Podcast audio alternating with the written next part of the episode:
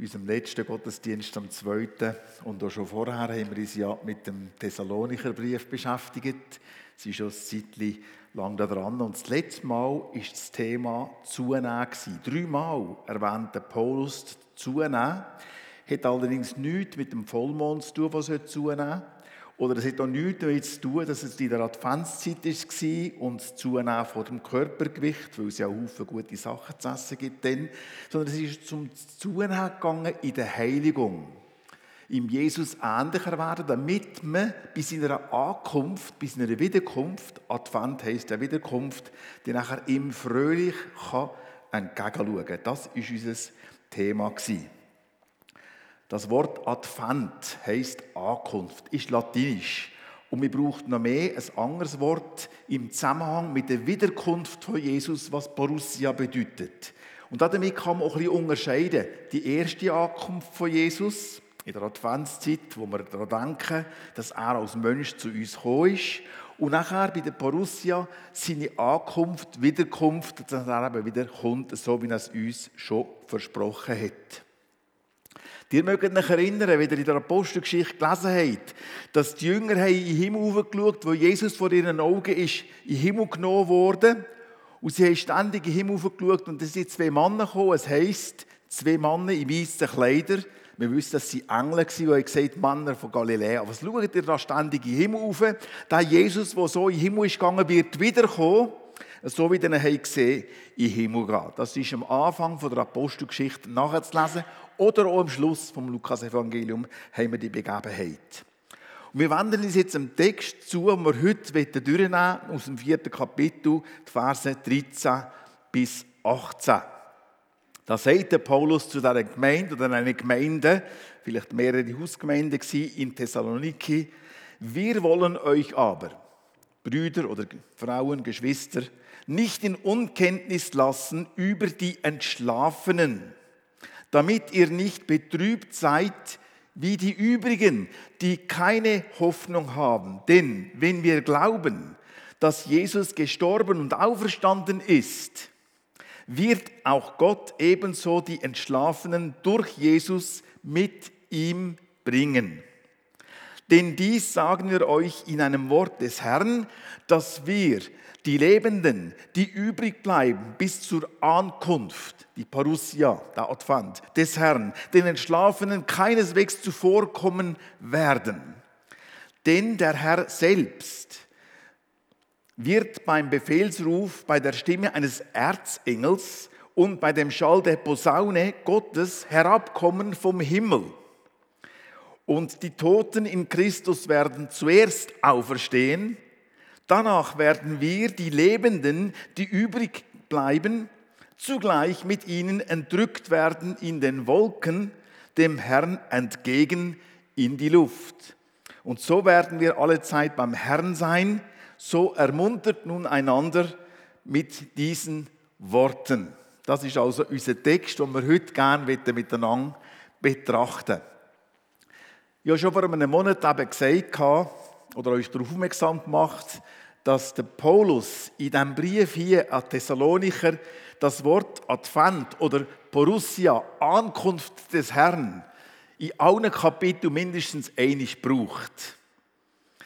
Und wenn ich jetzt sage Kapitel, dann muss ich euch darauf aufmerksam machen, dass die Kapitel, wie wir sie kennen, eigentlich erst im 13. Jahrhundert durch den Bischof Langton, Stephen Langton, sie eingesetzt wurden. Vorher hat es keine Kapiteleinteilung gegeben. Und Verseinteilungen, wie wir sie heute haben, die sind noch später durch den Robert Estienne, ein Buchdrucker, oder den, äh, Robert Stephanus, sagt man ihm auch, äh, eingesetzt worden.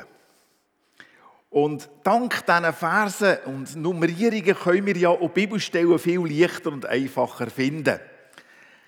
Die Lutherbibel hat am Anfang die Verszählung nicht übernommen. Erst nachher im 16. Jahrhundert sind die Verse und Kapitel, so wie man sie in den meisten Bibeln, die man hat, so übernommen worden. Es gibt noch heute einige Unterschiede hier und dort. Der Inhalt ist der gleich, aber die Zählungen sind zum Teil ein bisschen anders. Das hilft uns, eine Bibelstelle einfacher zu finden. Darum kann ich sagen, in allen fünf Kapiteln kommt die Ankunft, die Parussia, die, der Advent von Jesus vor. Das heißt mit anderen Worten, Der Paulus hat relativ viel von der Ankunft vom Herrn Jesus geredet in seinen Botschaften oder in seinen Lehrstunden, wo er in Thessalonik hatte, bevor er die Stadt hat fluchtartig verlassen weil ihm die Juden aufs Feld gefühlt haben. Und jetzt kommt der Timotheus von Thessaloniki zurück, findet den Paulus in Korinth und hört die Probleme, die sie dort haben, die Verfolgung, die sie haben und die offenen Fragen, die sie jetzt beschäftigen. Und eine von diesen Fragen muss eben auch das Abscheiden, das Sterben von einigen aus ihrer Mitte äh, betroffen haben. Weil der Paulus geht auf das Thema ein. Es hat ein paar Leute gehabt, die in der Zwischenzeit sind gestorben und jetzt fragen sie sich, ja, jetzt ist die Ankunft, die Wiederkunft von Jesus ja noch nicht passiert. Was passiert jetzt mit denen, die gestorben sind und das nicht miterlebt haben? Und so haben sie offene Fragen gehabt, die sie beschäftigen. Und so geht es doch auch uns. Wenn wir jemanden verlieren, der uns nachsteht, jemand Angehöriges, wenn wir im Grab stehen, wie gerade jetzt nach der Weihnacht, am 28. Dezember bei Lydia in Dürerrot, und der Körper noch vielleicht das letzte Mal gesehen im Sarg liegt und nachher, wenn er in die Erde versenkt wird und wir Abschied nehmen von dieser irdischen Zeltwohnung oder Hülle, wenn man so will, dem Körper, der zu uns gehört, dann bekommt uns nochmal eine tiefe Trauer, weil jetzt der Körper nicht mehr unter uns ist. Und dann kommen Fragen auf, was ist jetzt mit dieser Person? Wo ist sie jetzt? Wie ist jetzt das genau? Und so ist es eben auch den Thessalonicher gegangen, damals in dieser Zeit, wo der Paulus nicht mehr bei ihnen war und aus ihrer Mitte aus Leute sind gestorben, gestorben. Der Paulus sagt, bevollmächtigt durch den Geist Gottes, von Gott inspiriert und geht ihnen die Trostwort weiter und sagt ihnen, dass sie nicht müssen in Betrübnis verharren wie andere, die keine Hoffnung haben. Die, die Jesus nicht kennen, sind ohne Hoffnung, sagt die Bibel. Auf ein ewiges Leben, auf Vergebung, auf ein Wiedersehen. Aber dir habt eine Hoffnung und darum müsst ihr nicht in Betrübnis verharren wie die anderen. Zwar können wir in der Bibel nachlesen, in der Apostelgeschichte beispielsweise, wo der Stephanus aus der Mitte der Jünger gerissen wird und stirbt, dass sie laut brüllt über das. Eine grosse Klage haben angestellt über den Verlust von ihrem Mitbruder. Oder wir haben die Begebenheit, wo der Paulus Abschied nimmt von den Ältesten in der Stadt Milet, nicht weit von Ephesus weg. Und nachher sagt ihr, werdet mein Angesicht nicht mehr sehen. Und dann kommt ein lautes Heulen über sie eine grosse Traurigkeit, dass sie ihn nicht mehr werden sehen. Weil er das einfach geahnt hat und ihnen schon bereits können zum Voraus sagen. Wenn wir im Johannesevangelium nachschauen, sehen wir, dass wo der Lazarus gestorben ist, nicht nur die Schwestern Martha und Maria in grosser Trauer waren, sondern sogar Jesus selber brüllt hat. Seine Augen sind übergegangen, heisst dort, Jesus weinte, der kürzeste Vers in der Bibel überhaupt. Aber in diesem Zusammenhang sagt Jesus ein Wort, wo wir alle gut kennen. Ich bin die Auferstehung und das Leben. Wer an mich glaubt, wird leben, auch wenn er gestorben ist. Also es geht um ein Leben, auch wenn man bereits gestorben ist, wenn man an Jesus Christus glaubt, sagt er hier.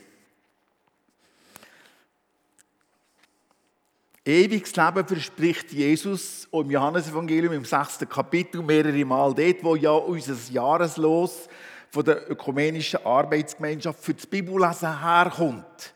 Wir haben im letzten Dienstag über den Vers ein bisschen nachgedacht. Wer zu mir kommt, den werde ich ganz sicher nicht abweisen, werde ich nicht hinausstoßen, heißt es auch.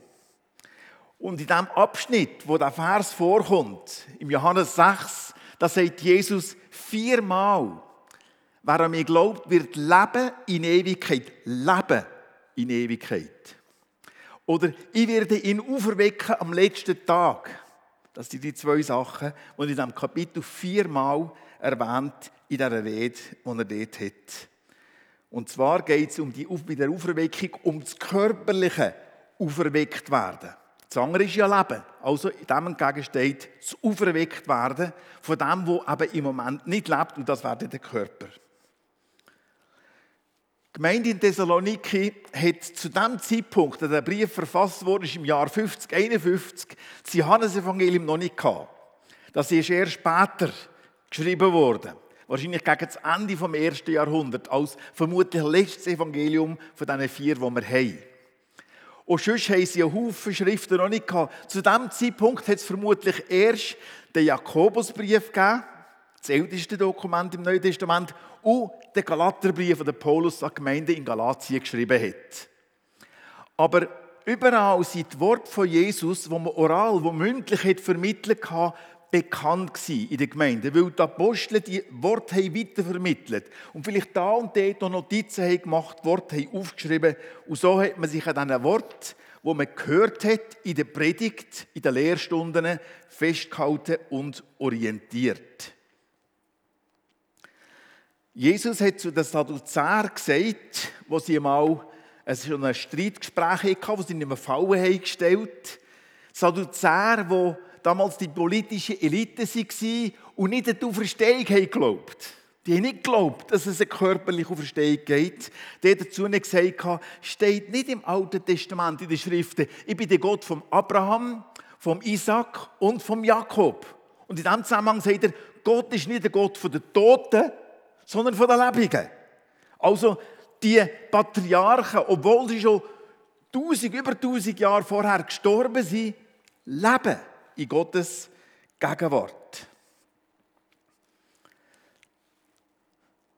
Wir nutzen jetzt unseren Vorteil nutzen und nehmen, so wie Anne gesagt hat, Bachpulver und alle möglichen Zutaten für unser Brot aus allen möglichen Schriften der Bibel, weil wir ja die ganze Bibel jetzt haben, das ganze Neue Testament haben. Und so bediene ich mich einer Zutat, die wir finden im Philipperbrief. Also, jetzt muss ich schauen, da heisst es zwar noch vom Mit sich bringen, jetzt bin ich gerade ein bisschen weiter abgerutscht bei meinen Notizen.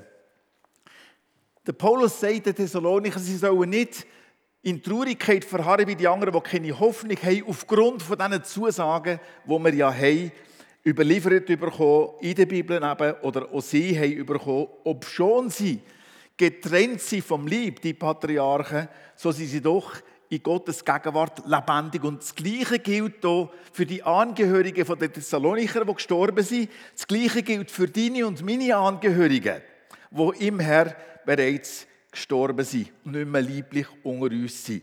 Darum soll man nicht in Trauer verharren, sondern Trost finden in diesen Worten. Weil Jesus wird sie mit sich bringen, wenn er wiederkommt. Mir, mir denkt es, als ob zwei Sachen hier in diesem Vers, in diesem Abschnitt wichtig wären. Das eine ist die Verstehung vom Lieb, das Körperliche. Und das zweite ist das Leben bei Gott das ewige Leben bei Gott. Er redet von zwei Sachen, die wir müssen unterscheiden müssen. Das eine hat mit dem Lieb zu tun, mit der Auferstehung zu tun, und das andere hat mit dem Leben bei Gott zu tun. Im Philipperbrief, wir nutzen jetzt unseren Vorteil, heisst, nein, im, im Lukas sagt Jesus zum Schächer am Kreuz, du wirst heute noch mit mir im Paradies sein. Das Versprechen, das Jesus in den letzten Minuten praktisch einem Verbrecher gibt, der sein Vertrauen auf Jesus setzt. Im allerletzten Augenblick, du wirst heute noch mit mir im Paradies sein. Und der Philipper sagt der Paulus, ich hatte Freude, Lust, Interesse, abzuscheiden, zu sterben, nicht mehr auf dieser Welt, nicht mehr in diesem Körper zu sein, damit ich bei Christus bin. Und bei ihm kann sein. Wenn wir heute hier Gottesdienst feiern im Weiher, im Treffpunkt, im Emmital, dann sind wir zwar körperlich hier im Emmental im Moment, aber wir sind geistlich gesehen, wie es auf dieser Ikone dargestellt wird, im Himmel. Wir sind mit unserem Geist bei Gott in seiner Gegenwart. Und zwar nicht alleine, sondern wie es hier heißt, mit Myriaden, das sind Tausende von Engeln, mit einer Festversammlung, mit der Gemeinde der Erstgeborenen, die im Himmel angeschrieben sind. Jesus redet davon, dass unsere Himmel, Namen im Himmel angeschrieben sind und wir sollen Freude haben über dem. Nicht daran, dass Geister uns untertan sind oder so, oder dass wir Dämonen austreiben können, wie sie es gemacht haben. Und zu Gott selber, dem Richter über alle, und zu den Geistern der vollendeten Gerechten. Das heisst auch wiederum diejenigen, die ihr Vertrauen in Gott, in Gottes Zusagen gesetzt haben, auch im Alten Testament in den früheren Zeiten und zu Jesus vom Mittler vom neuen Bund. Also, wir sind zwar körperlich hier, aber wir sind mit unserem Geist, unserem Gottesdienst eigentlich im Himmel in dieser Gegenwart von all diesen Personen, die bereits vor uns gelebt haben und in Gottes Gegenwart sind und ihn ehren und ihn anbeten. Das ist etwas, wo man sich muss probieren vorzustellen, wo man es wahrscheinlich auch nicht ganz vorstellen aber es ist etwas, wo die Bibel uns verheißt und zusagt. Jesus, wo Mensch geworden ist, um uns den Vater zu zeigen, um das Gesetz zu erfüllen, das wir nicht haben können und niemand kann, das Gesetz ganz erfüllen, um denjenigen, der die Macht über den Tod hat, zu unterwerfen, unsere Schuld zu sühnen und Leben über den Tod rauszugeben, wird die Entschlafenen mit sich bringen, heisst es hier. Er wird mit den Entschlafenen zusammen, zusammenkommen, mit sich bringen. Was heisst das genau? Es heisst, dass eine Person, die sich Christus anvertraut hat, zu ihm gekommen ist im Vertrauen für die Vergebung von seinen Sünden, sich auf dieses Versprechen, das er hat gegeben ich werde ihn ganz sicher nicht abweisen, ich werde ihn nicht rausstoßen, wie es im Jahreslos heisst. Wer ihm Vertrauen hat geschenkt, ist nach dem lieblichen Tod zu ihm gegangen, ist bei Jesus, haltet sich bei ihm auf und zwar bis zu seiner versprochenen Ankunft. Wo der Paulus hier davon redet, von diesem Advent, von dieser Borussia. Wie genau das der Aufenthalt jetzt aussieht in Gottes Gegenwart, das wissen wir nicht. Das entzieht sich unser Wissen. Es ist eine uns unbekannte Dimension wo der Paulus zwar davon redet im Korintherbrief, er sagt, ich kenne einen Menschen, der bis in den dritten Himmel ist entrückt worden, ob im Lieb oder außerhalb vom Lieb, das weiß ich nicht. Aber er hat eine Gotteserfahrung in einer Art und Weise, wo er erst Jahre später davon geredet hat und wo er für sich hat behalten und wo er erlebt hat. Die Dimension, die werden wir dann erleben, wenn wir in Gottes Gegenwart sind. Das heißt, unsere Seele, unser Geist, unser nicht sichtbare Sein, unsere Person wird in der Gegenwart von Gott sein. Nicht der körperliche Teil, der bleibt hier, der wird ins Grab gelegt, der geht ins Grund und verrottet. Jesus hat das Sadduzäer gesagt, als er gesagt hat, von Abraham und Isaac und Jakob, und dass Gott nicht der Gott der Toten, sondern von den Lebenden ist, hat gesagt, dass wir werden sein wie Engel. Engelwesen sind geistliche Wesen. Sie können zwar hier und dort einen Körper annehmen, erscheinen. Wir haben das in der Bibel an mehreren Orten, wo Engel erschienen sind. Auch bei den Jüngern, die sie in den Himmel geschaut haben, sind zwei Männer erschienen. An vielen Orten haben wir solche Belege, aber es sind eigentlich Geister, dienstbare Geister wo zum Dienst von denen, die das Heil sollen erben ausgesendet werden. Und in der ähnlichen Art und Weise könnte, ich sage bewusst könnte, und es gibt den Beleg dafür, nämlich den Beleg vom Berg, von der Verklärung, wo Jesus mit drei von seinen Jüngern auf dem Berg ist und nachher erscheint ihnen der Moses und der Elia. Und der Petrus schaut, du kennst die Männer, obwohl sie viel vor ihm gelebt haben. Also könnte im Prinzip eine verstorbene Person auch erscheinen in einer körperlichen Gestalt. Das ist möglich. Allerdings soll man das nicht suchen, sagt die Bibel explizit. Wir sollen das nicht suchen, sondern uns dem genügen, wo uns das Wort Gottes gibt. Aber auszuschließen ist es nicht, dass es könnte passieren. Allerdings ist unser Geist, unsere Seele, wenn er jetzt bei Gott ist, nachdem wir gestorben sind, ohne Körper, ohne Liebe nicht wirklich ein Mensch, wie Gott ein Mensch eben konzipiert und plant und geschaffen hat. Etwas fehlt. Und darum gehen wir jetzt noch zu dieser Offenbarung, die Anne angekündigt hat. Es heisst dort nämlich, wo der Johannes in den Himmel, ich sah unter dem Altar die Seelen, die Seelen, also Geister von denen, die dort worden sind, um ihres Glaubens willen, Märtyrer mit anderen Worten.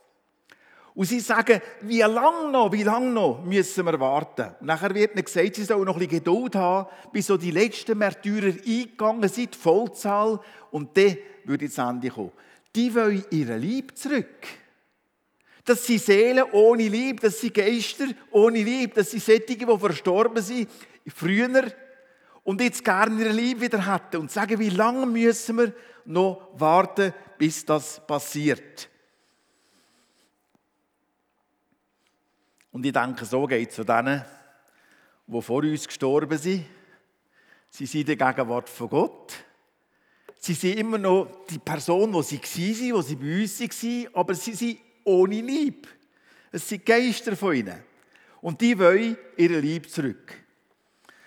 Das führt uns jetzt zum zweiten Punkt, wo in dieser Stelle vorhanden ist. Es heißt hier, wird auch Gott ebenso die Entschlafenen mit sich bringen.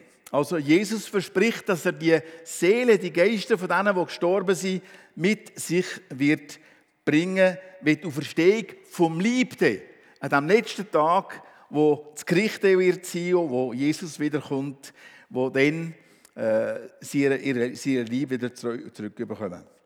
Über sechs Jahre nachdem der Brief hier Thessalonicher ist verfasst wurde, im Jahr 57, 56, 57 etwa, hat Paulus aus Kenchrea, wiederum aus der Region von Korinth, einen Brief an Römer geschrieben und hat ihnen dort gesagt, wenn aber der Geist dessen, der Jesus aus den Toten auferweckt hat, in euch wohnt, so wird er, der Christus Jesus aus den Toten auferweckt hat, auch eure sterblichen Leiber lebendig machen wegen seines in euch wohnenden Geistes. Also hier im Römerbrief hat er eine Aussage über die Auferstehung und Veränderung von unseren Leiber, wo wir werden überkommen, wenn Jesus wiederkommt. Und der ebenso in Mazedonien wohnhafte Philipper, nicht weit von Thessaloniki weg, ein bisschen östlicher, ist die Stadt Philippi. Dort heißt euer Bürgerrecht aber ist im Himmel, woher wir auch Jesus Christus erwarten, der unseren Leib der Niedrigkeit umgestalten wird zur Gleichheit mit seinem Leib in der Herrlichkeit. Also unser Lieb, wo wir haben, wird umgestaltet. Es wird ein neues Lieb geben, Paulus redet im Korinther 15 über ein Herrlichkeitslieb, das unverweslich ist. Auf das Ereignis geht der Paulus jetzt ein und versichert der Gemeinde durch das Wort, das er vom Herrn direkt hat bekommen. Eine Offenbarung, die ihm Gott hat geschenkt durch den Heiligen Geist, sagt er ihnen, dass die Lebenden, die bereits Verstorbenen, nicht werden zuvorkommen. Sie werden zwar in Gottes Gegenwart sein, aber es wird bei der Auferstehung, beim neuen Lieb, gibt es kein Zuerst und Nachher. Es ist ein Miteinander, heisst es hier. Weil nämlich, wenn Jesus wiederkommt, wenn er abkommt, werden wir, werden zuerst die in Christus Gestorbenen mit den übriggebliebenen gleichzeitig entrückt werden, einem Herr entgegen. In seinen wenige Jahre später verfasste Brief an Korinther, da hat er aus Ephesus geschrieben, schreibt er, siehe, ich sage euch ein Geheimnis, wir werden nicht alle entschlafen, wir werden aber alle verwandelt werden. Im Nu, in einem Augenblick, bei der letzten Posaune, denn Posaunen wird es. Und die Toten werden auferweckt werden, unvergänglich sein und wir werden alle verwandelt werden. Das ist das große Kapitel 15 aus dem Korintherbrief, wo der Paulus eigentlich vom Anfang bis zum Schluss über die Auferstehung vom Lieb reden. Also wir haben die zwei Gruppen, die hier in unserem Text erwähnt werden. Wir haben die, die entschlafen sind oder die Toten in Christus und wir haben die, die lebendig sind, die noch am Leben sind, wenn Jesus wiederkommt. Die zwei Gruppen sind hier erwähnt. Der Begriff, der hier auch vorkommt, Anapnestos oder Anapnesis, mit entgegengehen oder äh, zur Begegnung kann übersetzt werden, wird beschrieben, wenn eine Stadtbevölkerung aus der Stadt rausgeht, um ihren König zu empfangen. In der Türkei haben wir das sehr oft erlebt, dass wenn ein Präsident ist oder wenn es bei den Wahlen irgendein Parteiführender in die Stadt ist, der ist nachher mit lautem Trari, Trara die Stadtbevölkerung rausgegangen und die Anhänger von dieser Person sind rausgegangen mit langen Autokonvois und haben Kuben auf Fahnen geschwungen und haben den Präsident oder den Vorsitzenden der Partei in der Stadt willkommen geheissen, bis zu dem Platz geführt, wo er seine Ansprache gehalten In der Schweiz kennen wir das auch. Wenn irgendein Olympionike unter uns irgendwo in einem anderen Land erfolgreich ins Land zurückkommt, dann gibt es einen Haufen Anhänger, die zum Flughafen gehen, dieser Person entgegen, um sie dort willkommen zu heißen. Und in dieser Art und Weise werden wir auch die mit Jesus zusammenkommen und die, die noch am Leben sind in dieser Zeit. Das ist ja möglich, dass einige von uns in dem Zeitpunkt, wie Jesus zurückkommt, noch am Leben sind. Wir wissen das nicht. Aber dass wir miteinander verwandelt werden, im Nu, in einem atomischen Zeitpunkt, ein Atomos heisst, in einem Zeitpunkt, den man nicht teilen kann eigentlich, und werden verwandelt werden und ihm entgegengehen, im Himmel. Und wenn wir die Stelle so anschauen, es heisst ja hier auch in der Luft, dass wir werden ihm entgegengehen in der Luft, das könnte ja auch heißen, dass wir dann am Ende doch noch fliegen können. Etwas, wo wir manchmal ein bisschen träumen davon, oder? Wenn man den Traum hat und dann fliegt man wie ein Vogel hier und dort durch und schaut oben runter. Das kann ja dann sein, dass wir in dieser Art und Weise, in dieser neuen Verfassung, in diesem neuen Körper, der durchaus auch solche Fähigkeiten werden haben. Es heisst nachher, dass wir, die Lebenden, die übrig bleiben, zugleich mit ihnen entrückt werden, in der Woche, dem Herrn entgegen, in die Luft. Und so werden wir alle Zeit beim Herrn sein und wir sollen einander mit diesen Worten ermuntern. Und mit diesen Worten möchte ich euch ermuntern, die ihr hier oder dort in der Vergangenheit Traurigkeit verspürt habt über eine Person, die für uns weg ist gegangen, gestorben ist, wo wir nicht mehr umarmen können, nicht mehr sehen können, die Stimme im Moment nicht mehr hören können, weil es ein Wiedersehen wird geben. Sie sind uns vorausgegangen, ihr Geist ist beim Herrn, aber sie werden mit ihm zurückkommen und wir, die wir möglicherweise dann noch am Leben sind, werden mit ihnen zusammen dem Herrn entgegengehen, ausgerüstet mit einem neuen Leib. Das sind Informationen, die uns die Bibel zu diesem Thema gibt. Wir möchten vielleicht manchmal noch gerne ein bisschen mehr wissen und vielleicht noch mehr ein detaillierte Angaben geben, aber ich glaube, das muss gar nicht sein. Wir dürfen uns überraschen und dürfen uns trösten und freuen an diesen Worten, die uns Gott versprochen hat, an Gott, der sein Wort auf jeden Fall auch halten. Ich tue noch zum Schluss. Ich möchte dir danken, Vater im Himmel, dass du ein Gott vor Liebe bist, ein lebendiger Gott bist, der uns am Leben haben will. Der Tod, der liebliche Tod, ist ein Folge der Sünde. Oder der zweite Tod, die ewige Trennung von dir, ist ein Folge der Sünde. Aber du bietest uns deine Hang an, du latsch uns ein, zu dir zu kommen und dir zu glauben. Zu glauben, dass du für uns gestorben bist und alles vollendet hast, damit wir mit dir sein können, nachdem wir lieblich gestorben sind, um in der Zukunft, die letzte Posaune erschaut, wenn wissen wir nicht, dass dann wie du zurückkommst, wie die Borussia stattfindet, die Ankunft stattfindet, wir mit denen, die noch am Leben sind, zusammen können dir entgegengehen, um für alle Ewigkeit in deiner Gegenwart zu leben. Wir danken dir für die lebendige Hoffnung, die du uns gegeben hast. Und wir danken, dass du Gott bist, der sich an sein Wort gebunden hat, das nicht lügt, dem wir dürfen vertrauen. Hilf, dass wir in diesen Wort immer wieder Trost und Ermutigung finden für unseren Alltag. Amen.